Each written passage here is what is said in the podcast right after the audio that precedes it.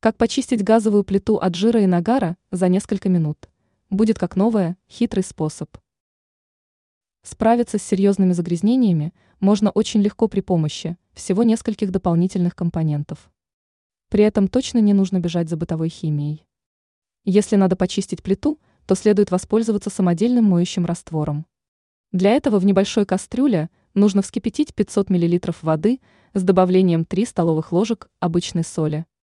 В отдельной емкости надо смешать 3 ложки столового уксуса, ложку соды и аналогичное количество геля для мытья посуды. Затем обе массы следует объединить и снова довести до кипения.